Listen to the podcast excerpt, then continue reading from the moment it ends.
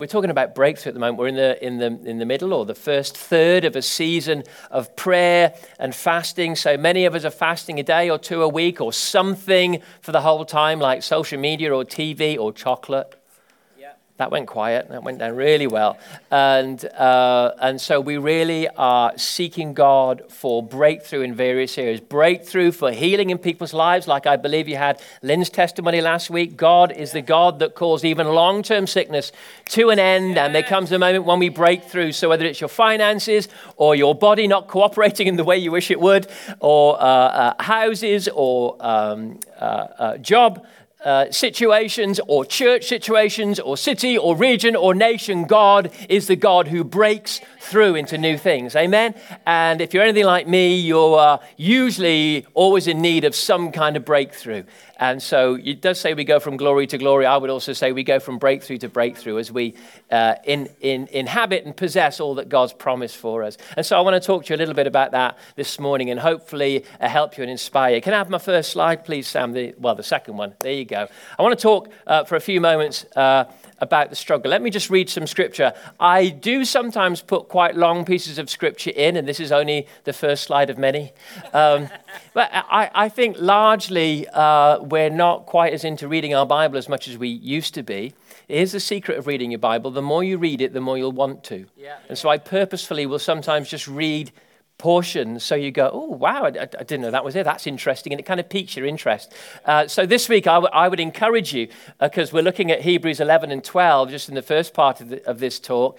Um, you want somebody to go read this week? I've already given you because you're thinking well i don't know where to start. Go read hebrews 11 and 12 fantastic. Let me read you some of it. This is the second half of hebrews 11 the first half we're essentially going through the hall of fame of our heroes of faith and this is the second half of it. Uh, he's talked about all kinds of people like Abraham and Noah and people like that. And then verse 32 continues And what more shall I say? I don't have time to tell you about Gideon and Barak and Samson and Jephthah and about David and Samuel and the prophets who through faith conquered kingdoms, administered justice, gained what was promised, who shut the mouths of lions, quenched the fury of the flames, and escaped the edge of the sword, whose weakness, hey, listen to this, whose weakness was turned to strength and who became, became, became.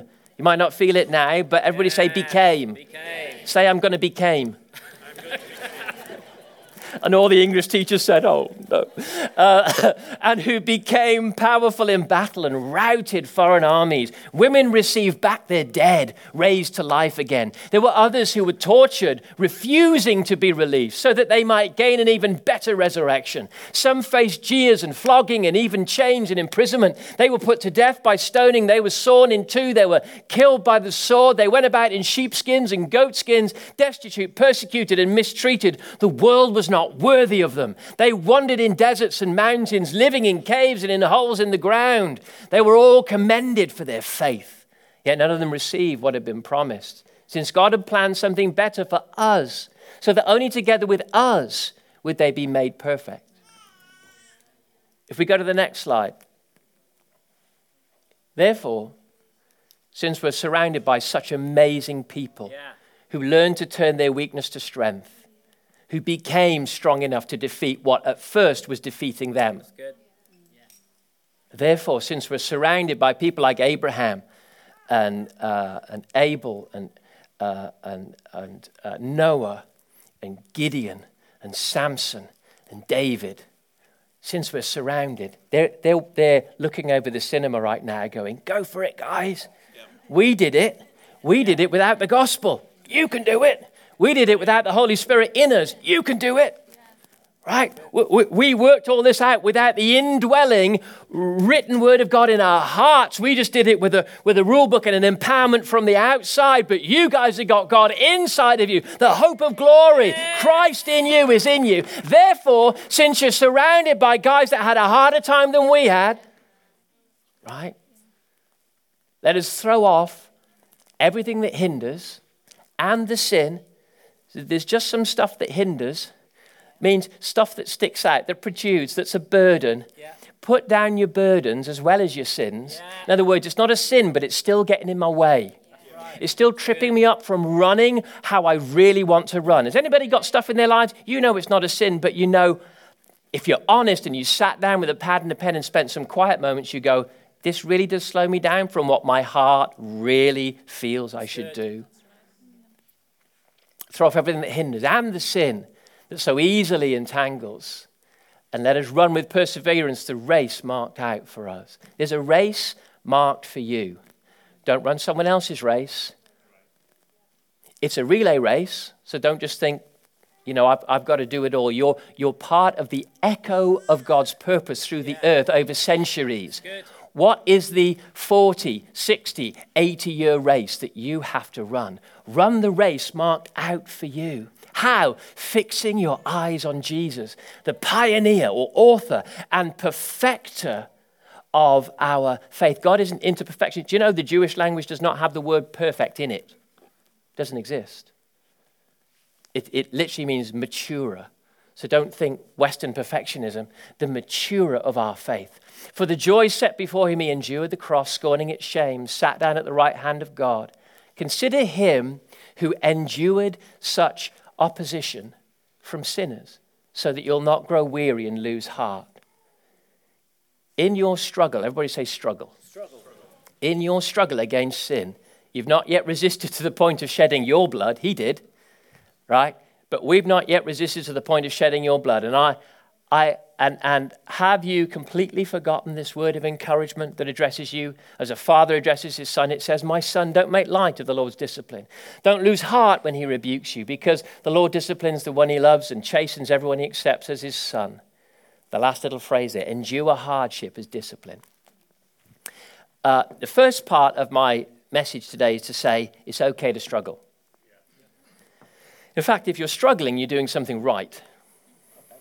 If I meet a Christian that doesn't struggle, I would go, Well, you're not on the devil's radar. You're not pressing against anything that's difficult. You're not trying to take any ground off the enemy. You're living an irrelevant life. You're just too happy. Good Christians are supposed to be struggling with sin. When somebody comes up to me and admits, I'm struggling with sin, I say, Well done. It's those that completely couldn't care less that worry me. Right? When a young man comes up, I'm struggling with lust. I say, Yes, absolutely. Of course you are. You've got hormones racing around your body. You're supposed to be struggling with sin. The good news is you will overcome one day. Yeah. Right? But if you struggle with sin, it's, it's normal. If you're struggling to get your prayer life going, it's normal. Yeah. We all do. It means you're trying. It means you're not happy with the status quo of just sitting back and it being easy. You're supposed to struggle. Good. It's a struggle. Right? If you're struggling with identity issues, great, because it means you're trying to find God's identity for you. And every one of us, born with an ignoble heart, is trying to get the rubbish thinking out of us and the good thinking into us. We're trying to become like Christ. The struggle is good. If you're struggling financially, good, it means God's probably at work in your finances. He's probably teaching you about tithing and giving and generosity and how it opens the windows of heaven. And you're trying to get your life and your family into all of that. The struggle is normal. The struggle is good. If you're struggling for clarity, great. It probably means you're coming up against a few demons. Right? I, I can't quite see which way to go. Good. That means you're trying to go somewhere. The struggle is the thing of good, prudent, wise Christians. Don't feel down if you struggle. You'll have plenty of seasons when you don't, but you're going to struggle at times. Amen? Anybody encouraged by that? Everyone in this room that is after God is going to struggle and go, I don't quite know what to do. I don't quite know where to go. This doesn't quite make sense. I don't understand this bit of theology. I don't understand what's happening in my finances. I don't understand this conflict in my relationships. That is the normal place of Christians that are going after everything God has for them. If you, you know, that it, Hebrews 11 that we read just before, it's full of struggle, but they refuse to give up. The struggle is normal. Why is the struggle normal? Go to my next slide. The struggle is normal because, well, sometimes it's just because, right? You know, things just take time. We need to learn, we need to grow. But I, I want to just touch on the whole spiritual aspect of the world that we live in. And we've seen it thrown all over our, our uh, news the last three weeks. Our struggle. First line up there for our struggle. So again, it's okay to struggle.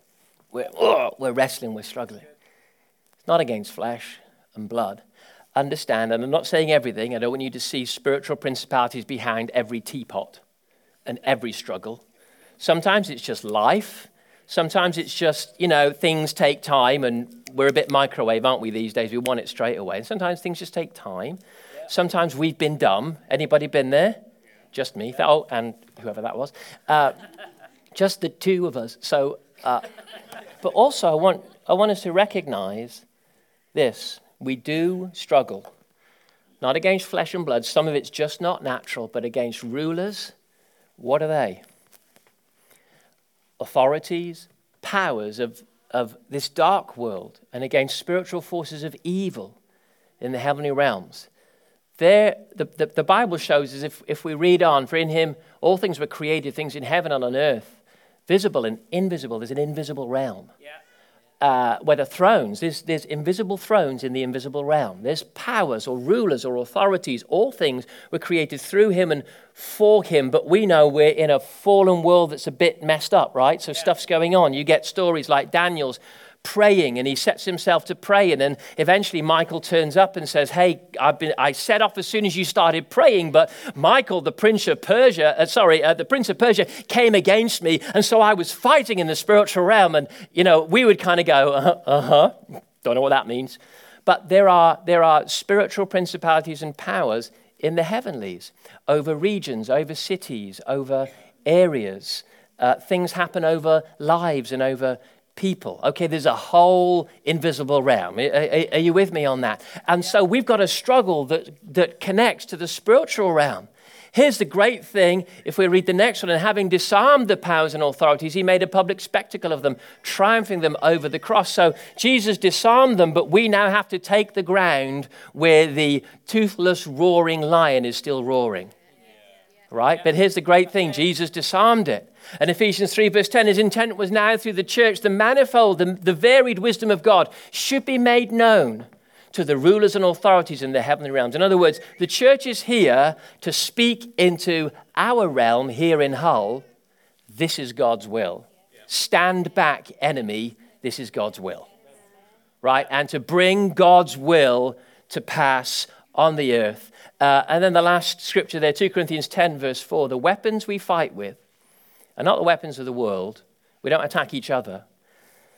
On the contrary, they have divine power to demolish, to demolish, sorry, strongholds. We are fighting a spiritual battle. Um, and this goes on, like I say, in nations, regions, cities. Uh, I've even walked into homes and you go, something over this home. Increasingly, uh, in 27 years of ministry, I've prayed now for thousands upon thousands of people to be healed. I have to say, increasingly over the last few years, I've noticed again and again how often sickness is spiritual. Yeah. And I, I, you know, you meet someone and they had an accident 20 years ago, and medically they can't find anything wrong with them, but they're still in agony. And, I, and, and then I'm looking at them going, somehow, work with me and don't get scared by this, but in the trauma of that tragedy, a door was open for the enemy. And what's left is a spiritual residual stronghold of the enemy. Doesn't mean that all trauma or tragedy brings the enemy, but our heart state opens up and we give a foothold, as Ephesians puts it, to the enemy. And I meet people all the time. I met, met someone recently who was bereaved, and they were going through a sickness, and it was from the time of a bereavement. And I looked at it, didn't know the person at all, but I looked and immediately felt in my spirit spiritual. And so I literally prayed over that thing like a demonic influence. She wasn't possessed, but like a dark cloud over this person's life. And immediately they were healed. There are forces that come into our lives through times of trauma, tragedy, abuse, yeah. that, that can open doors to difficult times. I remember going through a difficult time myself, and I was chatting to a, a really great man of God and a friend and a real man of faith. And I was being a bit wimpy about some of the things I was saying, and he looked at me in the eyes and he said, Don't you dare let in a spirit of fear. In other words, my human fear, he could see, my human fear could open a door wow. to the work of the enemy. If faith attracts angels in heaven and God and good, what does fear attract? What does anxiety attract? What does a repeated door open of phobias attract? Essentially, the demonic realm. And so we can end up with stuff in our lives that started out as a little natural fear that the, is, a, is a little door for the enemy, and he comes and he tries to build in our lives. I want you to know this morning God has overcome every work of the enemy. And he's uh, Jesus, at the name of Jesus, every knee must bow. At the name of Jesus, uh, I'm not by any means talking all sickness at all, but sometimes we have to be open and realize hang on a minute, this is spiritual. Yeah. I've had stuff, I don't know about you, but my position, and whoever occupies this position after me would face the same thing. My position of authority in this church has certain demonic attacks connected to it. Joy of joys right? So some, sometimes I'm like, I can just feel this thing come over me like a dark blanket. And I want you to understand scripturally, a person has walked into my room to bring me down, to steal, kill, and destroy.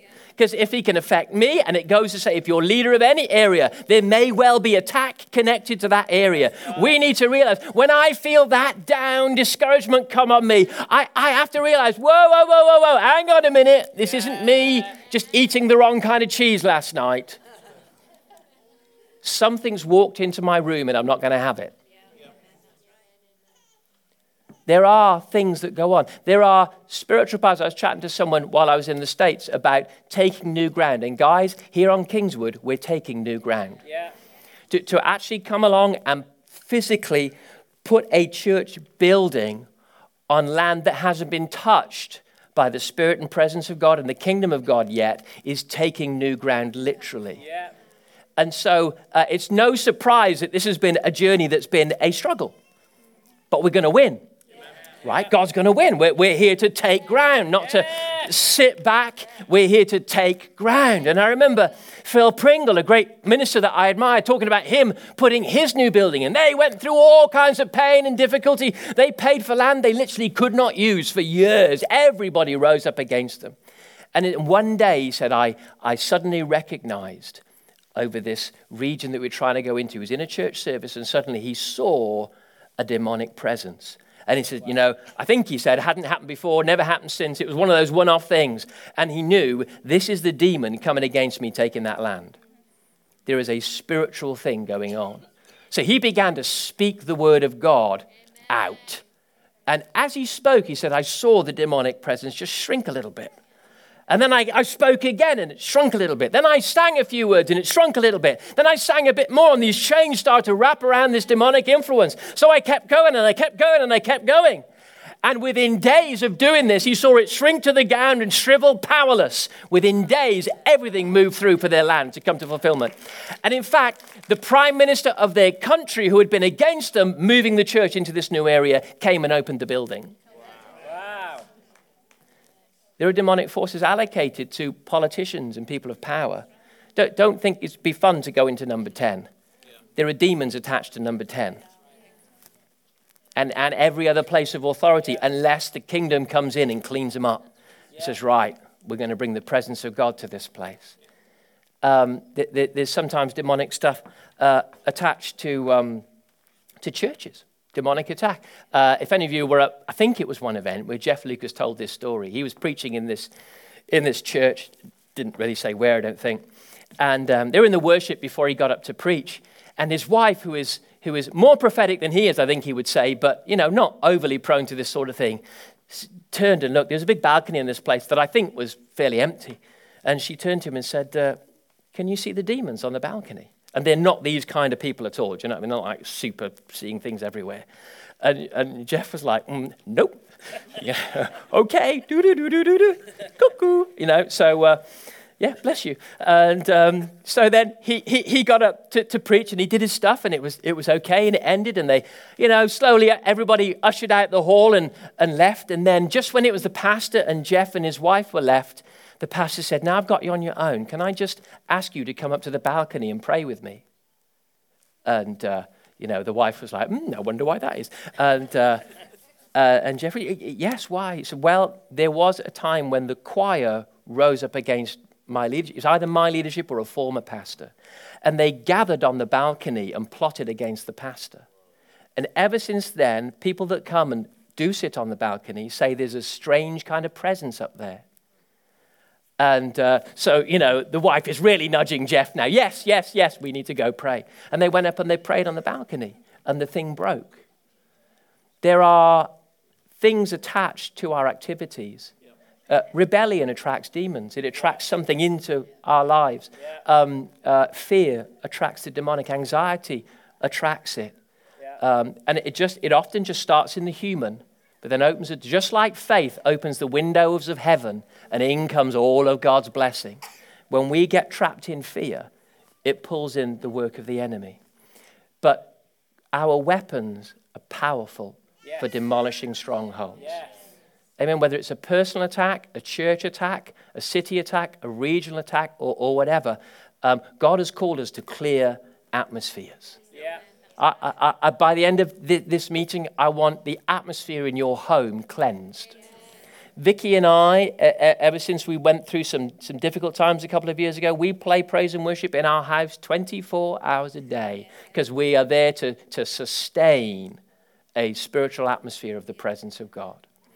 Uh, you've got to watch the atmosphere in your home in your car. You carry an atmosphere into work. You, of course, are a temple. You, you.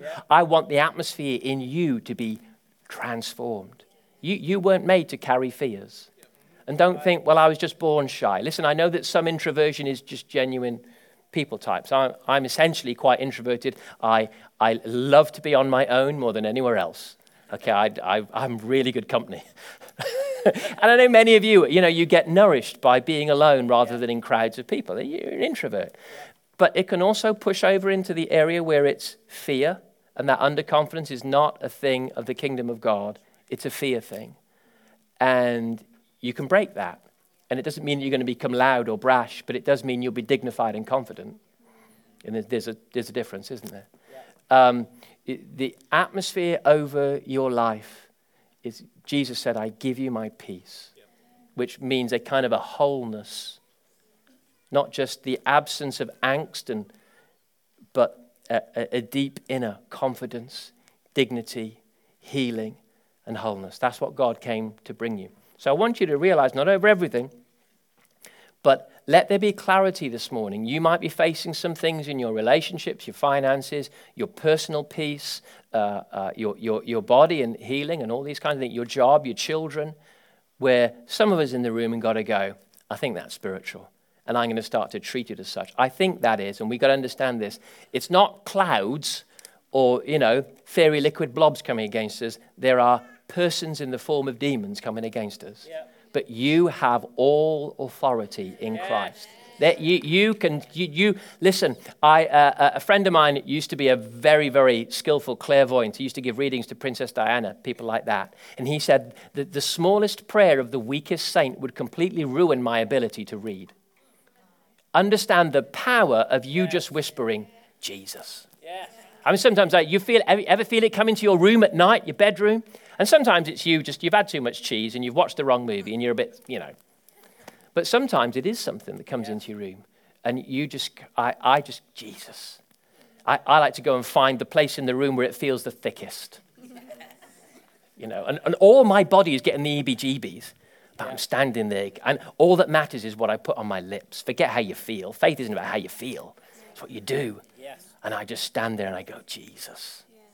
Just, I love you, Jesus. Blood of Jesus, word of Jesus, glory of Jesus, Holy Spirit, fill this place.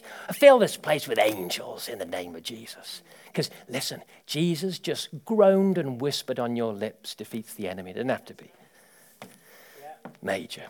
Right? So we have weapons of warfare.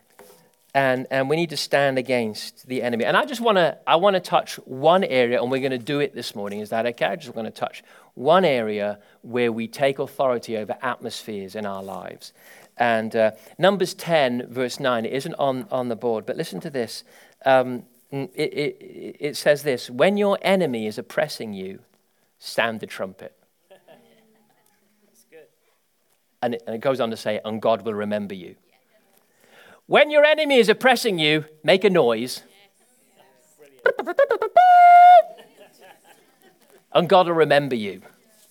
There's something about praise that's incredibly powerful. And this is the weapon I want to talk about for a few moments this morning. Praise is an incredibly powerful weapon. When your enemy is oppressing you, and like I say, when I meet sick people, uh, nine times, if not more, out of ten, I don't for a minute think they're possessed, but I can see that there are forces coming against them to oppress them and to stand against them. And I literally, I have seen them chased away again and again and again.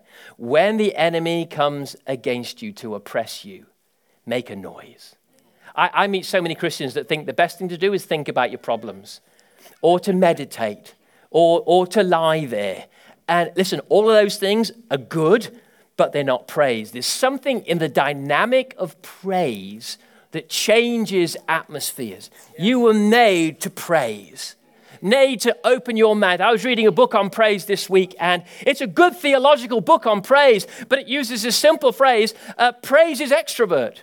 There's no way around it. There is no introverted praise. Praise is loud and shouty and celebratory. It's a good word, right? And, and dancing and clapping and noise and ah, right? There's something about praise that's ah. Yeah. Yeah. Your kingdom come, your will be done on earth as it is in heaven. What does heaven sound like? Next slide, please. Thanks, Sam. When the creatures moved, this is Ezekiel looking into heaven, I heard the sound of their wings, like the roar of rushing waters, like the voice of the Almighty, like the tumult of an army. When they stood still, they lowered their wings. John in Revelation says, Then I heard what sounded like a great multitude. Oh, just get this in your guts. Like the roar of rushing waters, like a loud peal of thunder, shouting, Hallelujah! For the Lord God Almighty reigns. Yeah. I remember being in Lagos, Nigeria with Reinhard in the year 2000, the biggest crusade he's ever done. And on one service, we saw, uh, we saw, uh, over 1.1 million saved in a single service. I remember walking around the crowd of over 1.3 million people with Reinhard's right hand man. We were walking around and had, had very sophisticated and, to be honest, underestimated ways of underestimating ways of counting the crowd. So it's probably much bigger than that. But we're walking around 1.3 million people. Incredible. Every uh, five minutes, 10,000 more people were walking on to the big ground where we were on. It was enormous.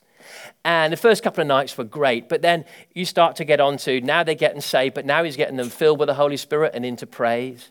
Now I remember the first time Reinhard prayed that they would be filled with the Holy Spirit and begin to worship God in tongues.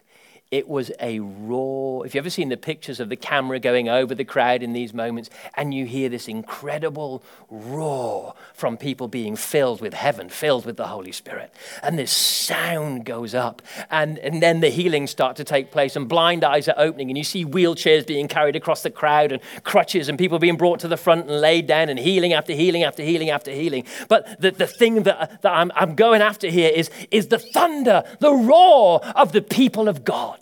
You were made to roar. Yes. Turn to the person next to you and go, ah. Because I, I don't know that you're looking very roary this morning. Yeah, good, good. Not purr, not purr. Roar. Something about it's in Psalms, it says, shouts of joy and victory resound in the tents of the righteous.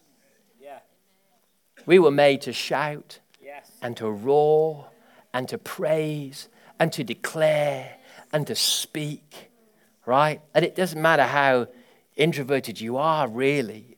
Uh, uh, we're called to declare over our homes when your kids that you're having trouble with, or even do it before you have trouble with them, they're off out in school, get round their bedroom and roar. Roar over that pillow, roar over that bed, roar over that schoolwork. When your bank statement comes, put it on the desk and you and your wife roar over it, right?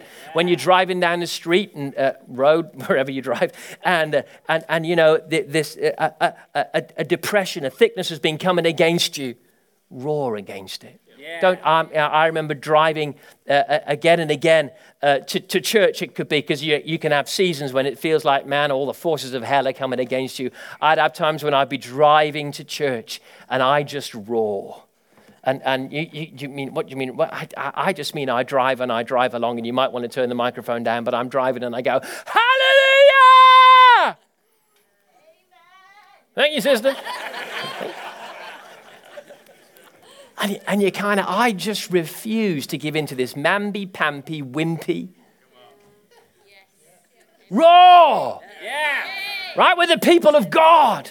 And I know, I know it's not 1.3 million, neither is the multitude of heaven. There's a couple of hundred of us here, but we can roar. Yeah. We can roar. And listen, understand this it's pointless if it's just a bit of human energy or, you know, fluff. But if we believe that a roar of praise really does, does the manifold wisdom of God made known in the heavenlies, we refuse for this land not to become ours. We refuse. Yes anything standing against us to build the church building. We refuse long term sickness.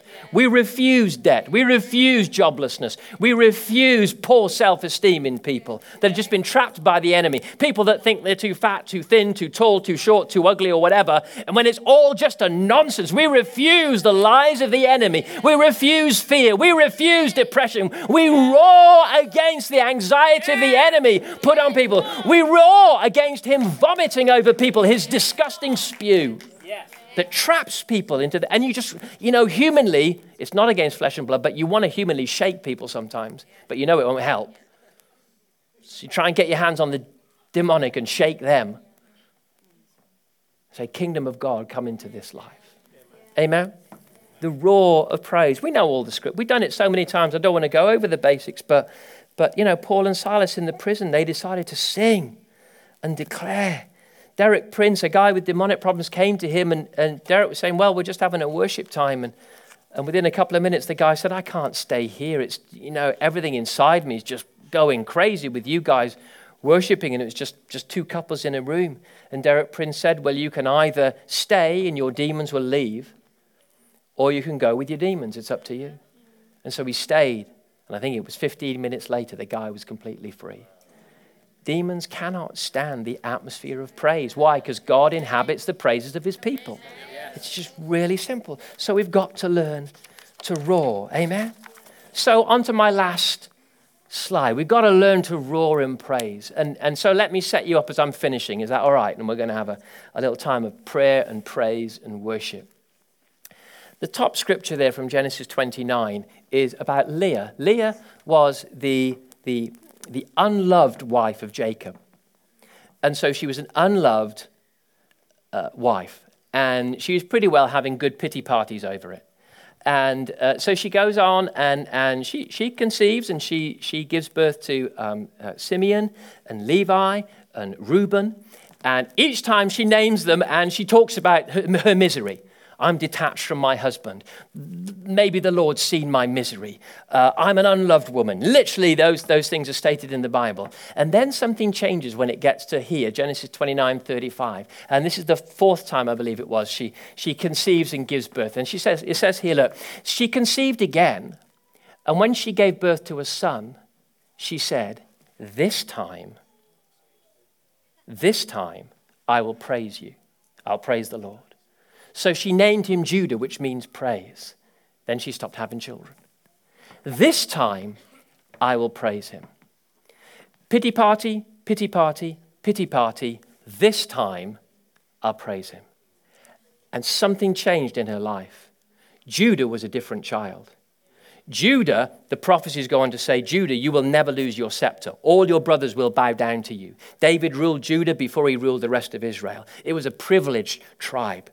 Um, the whole story of Jehoshaphat that we'll go into in a minute, it was, it was Judah, the tribe of praise, that saw that victory take place. And of course, just think this for a minute pity party, pity party, pity party. This time I will praise you. And that's the child from which comes the Messiah. I want you to understand this. When you take your place of pain and make it a place of praise, it becomes a place of plunder. You can pity party all you want to. You're just going to keep going around the same mountain, the same atmosphere, the same destruction. But the day you go, okay, it's still happening, but this time, this time, today, this week, this time, I'm going to praise the Lord. God says, right, we'll turn it into plunder. Let's make it a place where we bring victory and reward for the pain that you've had. I believe God is into revenge. He's into vindication. He's into restoration. He's into retribution. He's into restitution. God comes and He turns our difficulties. Say, right, if you praise me like Paul and Silas, if you praise me like Jonah, if you praise me like Jehoshaphat, I'm going to turn it into plunder.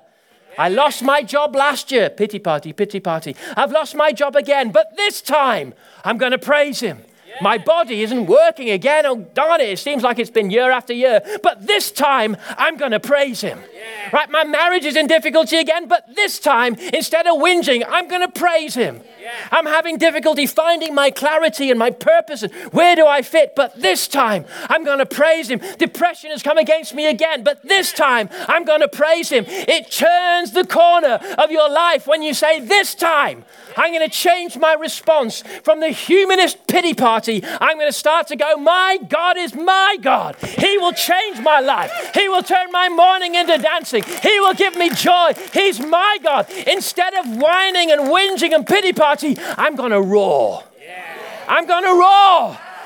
Because when the people of God roar, God says, Give them plunder. You look at it in the story of Jehoshaphat. You know it. They're going out, and this, the, the choir goes out ahead of the, the army of Judah, and they're against the. I'm tired, you know that. I'm jet lagged too. They, they, they go against the armies of Moab, Ammon, and Mount Seir. And, and listen, verse 24 when the men of Judah came to the place that overlooks the desert and looked, to, looked towards the vast army, they saw dead bodies because they'd been praising. You know the story. Dead bodies lying on the ground. No one had escaped. In other words, they praised and the enemy killed himself. Wow. When you roar, all that attack of sickness, depression, debt, joblessness, lack of clarity starts to go into confusion. If you say, This time, this time when that comes into my room, this time when that comes on a Monday morning again, or two o'clock in the night on Wednesday, this time I'm going to roar. This time I'm not going to have a pity party and go, oh, why does it keep coming back? This time I'm going to roar. And it says, So Jehoshaphat and his men went to carry off their plunder.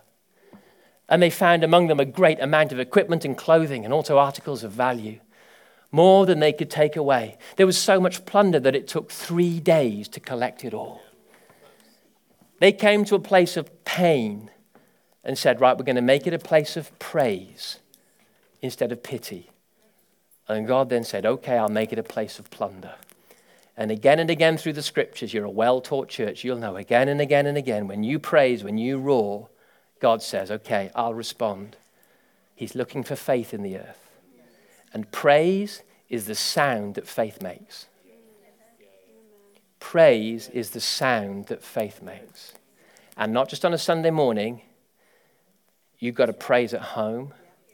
You've got to praise walking around the street. I mean, I, I go for walks, I put my headphones on. And, and I don't shout at the top of my lungs, but there's a roar, right? People already think I'm weird in my village. A roar. Yeah, you're walking around at six in the morning and you can see some of the women walking their dogs and thinking, this guy's really weird. He's some kind of creepy thing. And then I, you know, morning, you know, roar over your life. Don't believe everything you think. Instead, believe everything he says. Roar over your life. This time, we're going to praise him.